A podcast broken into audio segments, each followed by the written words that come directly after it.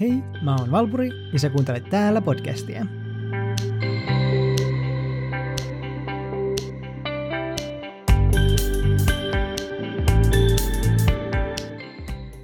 Olen tehnyt Patreon-tilin, jonka kautta voi tukea podcastin tekoa erikokoisilla lahjoituksilla 3 eurosta 15 euroon asti. Linkki Patreoniin löytyy jakson kuvauksesta. Drag on yksi sellainen asia, minkä ymmärtämisessä mulla on ollut ongelmia.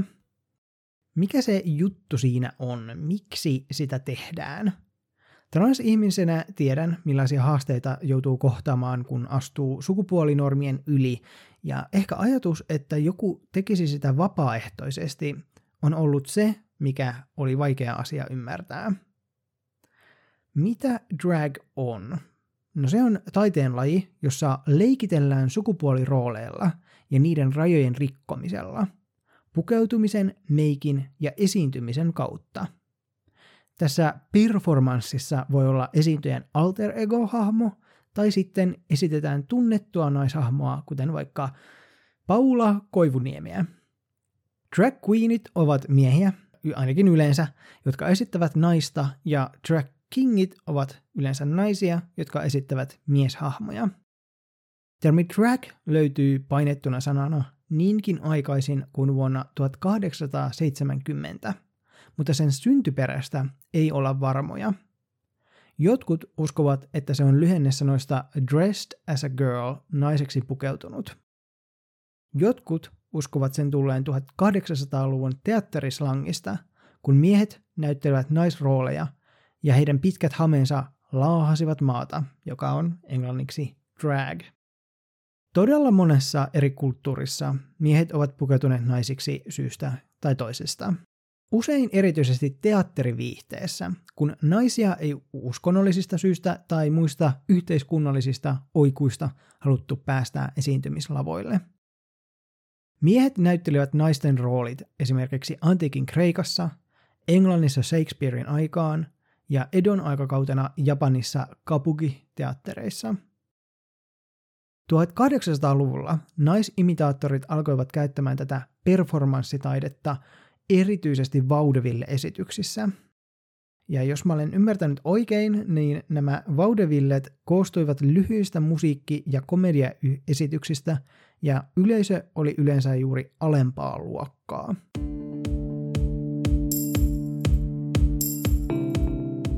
Löysin pari todella mielenkiintoista henkilöä, joita pidetään ensimmäisinä drag queeneina. Ensimmäinen heistä on prinsessa Serafina, jonka oikea nimi oli John Cooper. Hän eli Englannissa 1700-luvulla ja ilmeisesti teki töitä lihakauppiaana. Hän oli tunnettu näky naisten vaatteissa niin kaupungilla että mollyhausseissa, jotka olivat aikansa homobaareja – vaikka homoseksuaaleja saatettiin hirttää, jos he jäisivät kiinni, ei ole mitään raportteja siitä, että prinsessa Serafinaa olisi pidetetty tai kohdettu mitenkään epäluulolla. Hän itse asiassa haastoi oikeuteen Thomas Gordonin vuonna 1732 tämän ryöstettyään hänen vaatteensa. Gordon uhkasi Cooperia veitsellä, käski tätä antaa hänen vaatteensa tai hän syyttäisi miestä sodomiasta. Cooper oli osana molly-alakulttuuria, jossa työnväenluokkaan kuuluvat miehet pystyvät ilmaisemaan seksuaalisuuttaan vapaasti. Miehet käyttivät salaisia osoitteita sekä merkityksellisiä vaatteita ja eleitä identifioidakseen toisensa. Oikeudenkäynnin aikana Cooperin kerrottiin olevan viestinviejä Mollille ja että hän järjesti Molly-tapahtumia, vihjaten, että hän oli erittäin tärkeä osa liikettä. Ilmeisesti Cooperin tavat oli kohtalaisen hyväksyttyjä, sillä todistajat kutsuivat häntä prinsessaksi sekä hänen ylhäisyydekseen. Yksi todistajista, Mary Poplet, kertoi nähneensä Cooperin niiaamassa naamiaisissa niin hyvin, että et olisi erottanut häntä naisesta. Vaikka Cooper ilmestyi oikeudenkäyntiin miehenä, hänen viitattiin naisen pronomineilla – Cooper ei ikävä kyllä voittanut oikeudessa, mutta hän ei myöskään saanut syytteitä sodomiasta, joten mm, voitto kai.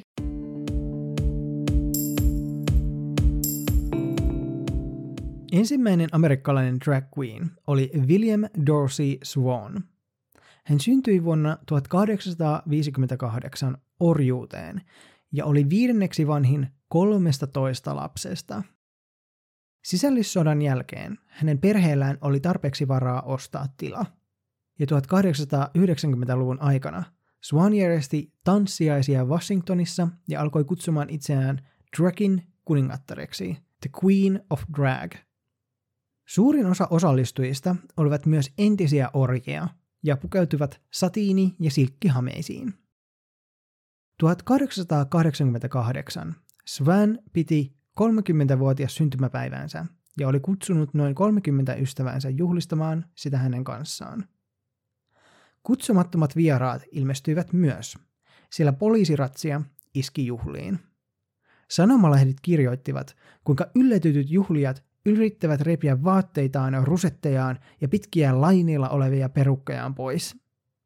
Toiset juoksivat takaovesta pakoon tai hyppäsivät toisen kerroksen ikkunoista viereisten rakennusten katoille. William Dorsey Swan, joka The Washington Postin mukaan oli pukeutunut upeaan kermanvärisen satiinileninkiin, astui poliisien eteen yrittäen estää heitä pääsemästä sisälle. You is no gentleman, te ette ole herrasmiehiä, Svanin kerrotaan huutaneen, ennen kuin tappelu puhkesi.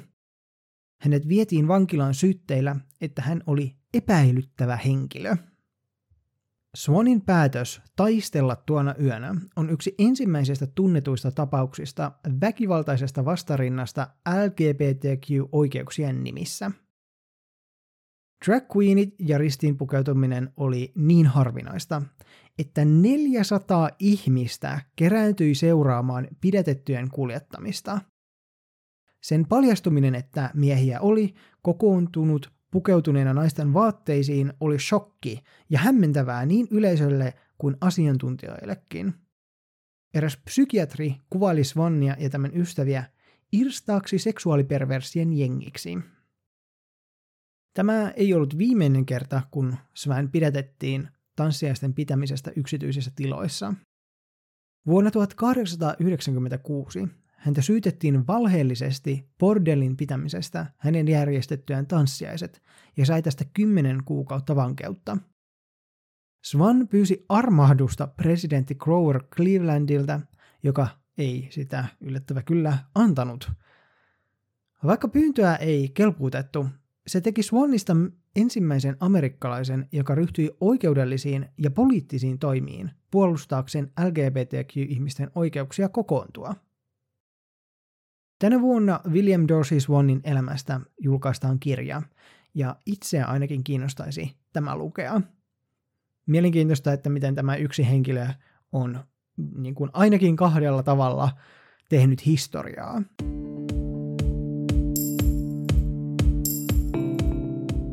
1900-luvulla dragista muodostui Yhdysvalloissa oma taiteen ja viihteen alansa.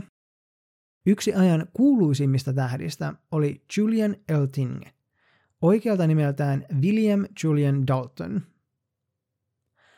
Hän syntyi vuonna 1881 ja toisin kuin muut naisimitaattorit, Elting ei esittänyt karikatyyriä naisista, vaan esitti illuusion, että hän oli oikeasti nainen.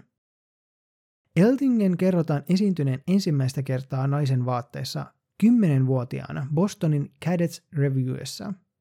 Hänen esiintymisensä oli niin hyvä, että hän osui tuottajien silmiin ja pääsi Broadwaylle vuonna 1904. Hän alkoi myös esiintyä vaudevilleissä ja teki kiertueita yksinkertaisesti nimellä Eltinge, joka jätti hänen sukupuolensa tuntemattomaksi. Hänen esityksiinsä kuului laulamista, tanssia ja nopeita puvunvaihtoja erilaisia naisrooleja varten. Näiden esiintymisten päätteeksi hän riisui peruukkinsa ja yllätti usein tietämättömän yleisönsä. Vuonna 1906 Elting esiintyi Lontoossa jopa kuningas Edward VII, joka myöhemmin antoi tälle lahjaksi valkoisen bulldogin, joten kaipa esitys oli erinomainen – Vuonna 1910 Elting oli päässyt kuuluisuuden huipulle, ja hän siirtyi esiintymislavoilta valkokankaalle. Häntä pidettiin yhtenä aikansa parhaiten palkatuista näyttelijöistä, kunnes lama ja vaudevillen hiipuminen vaikuttivat myös Eltingin uraan. 30-luvulla tehoiskut ristiinpukeutumisesta julkisilla paikoilla myös esti Eltingiä esiintymissä, esiintymästä asuissaan. Julian Eltingen seksuaalisuudesta on väitelty. Naisroolin ulkopuolella hän käytti hypermaskuliinista julkisivua torjutakseen huut homoseksuaalisuudestaan. Hän joutui usein käsirysyihin, poltti sikareita ja hänellä oli monia pitkiä kihlauksia naisten kanssa. Hänen työkaverinsa uskoivat hänen olevan homo, mutta suuntaan tai toiseen ei juorujen lisäksi löydy mitään todisteita.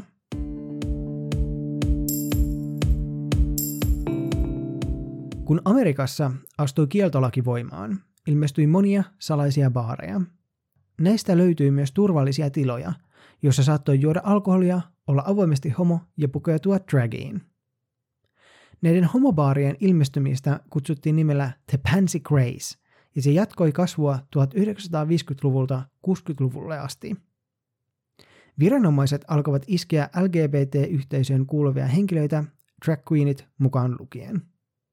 Drag kehittyi ja saavutti enemmän suosioita 1960-1980-luvuilla, muun muassa ballroom-kulttuurin myötä.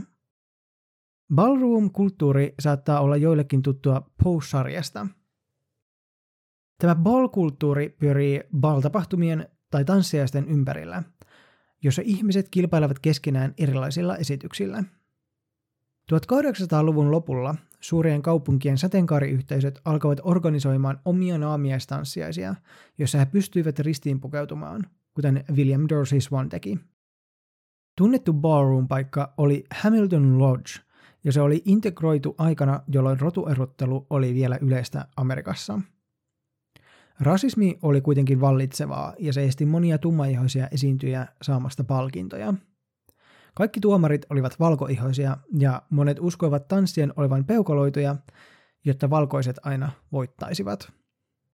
Syrjintä sai tummaihoiset ja latino-osallistujat järjestämään omia tanssiaisiaan ja moderni ballroom-kulttuuri syntyi 60-luvun lopulla. Drag queenit pystyivät liittymään eri taloihin, jossa vanhemmat ja kokeneemmat queenit ottivat tulokkaita siipiensä alle ja opettivat mitä pystyivät. Ballroom-kulttuurissa talot järjestivät tapahtumia sekä kilpailivat niissä keskenään. Vuonna 1966 on arvioitu olleen 500 taloa, jotka esiintyivät.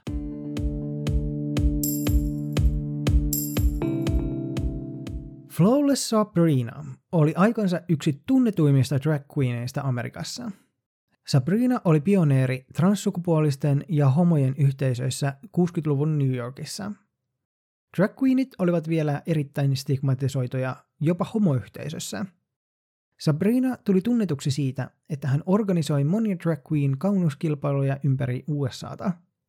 Hänet pidätettiin moneen otteeseen ja Sabrina esiintyi täydessä dragissa puheohjelmissa, joka oli silloin uraa uurtavaa. Drag queeneilla on oma paikkansa myös Pridein historiassa, sillä moni drag queen oli protestoimassa Stonewallissa poliisien kaltoinkohtelua.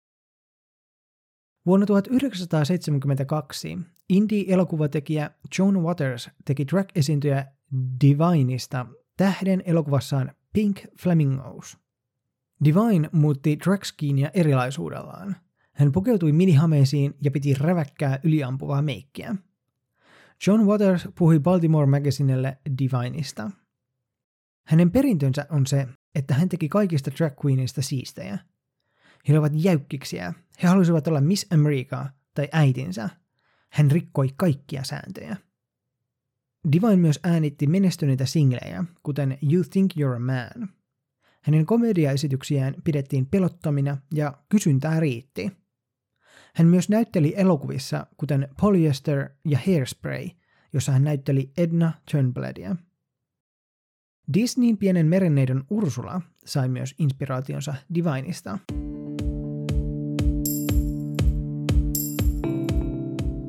Asenteet sateenkaari-ihmisiä kohtaan muuttuivat myötäisemmiksi ja se alkoi myös näkyä valtamediassa.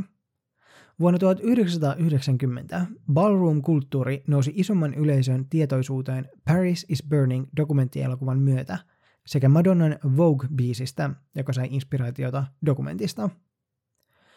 Drag-kulttuuri päättyi jo aiemmin 70-luvulla valtamediaan esimerkiksi Tim Curryn esityksessä elokuvassa Rocky Horror Picture Show ja laulaja David Bowien tyylissä.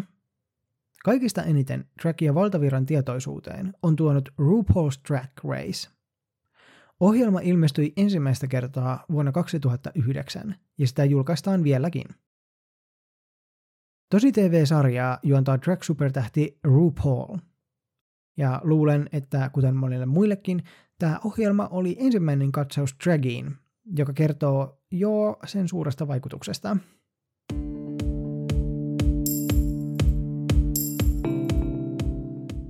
Dragin historiasta oli tosi mielenkiintoista oppia ja lukea. Se on tosi monivivahteikas ja siellä on todella paljon mielenkiintoisia henkilöitä, joista mä en ollut aikaisemmin kuullut ollenkaan. Mä luulen, että kuitenkin mulla on tässä trackista vielä hieman sulta, sulateltavaa, vaikka tämä on taiteenlajina todella mielenkiintoinen, että miten ne rikkoo näitä sukupuolinormeja, rajoja ja tekee siitä tällaista taidetta ja performanssia. Millaisia ajatuksia track sussa herättää? Toivottavasti opit yhtä paljon kuin mä tämän jakson tekemisestä. Seuraa podcastia Instassa, Twitterissä ja Fasessa – Linkki Patreoniin löytyy jakson kuvauksesta. Kiitos kun kuuntelit. Nähdään taas ensi viikolla. Bye!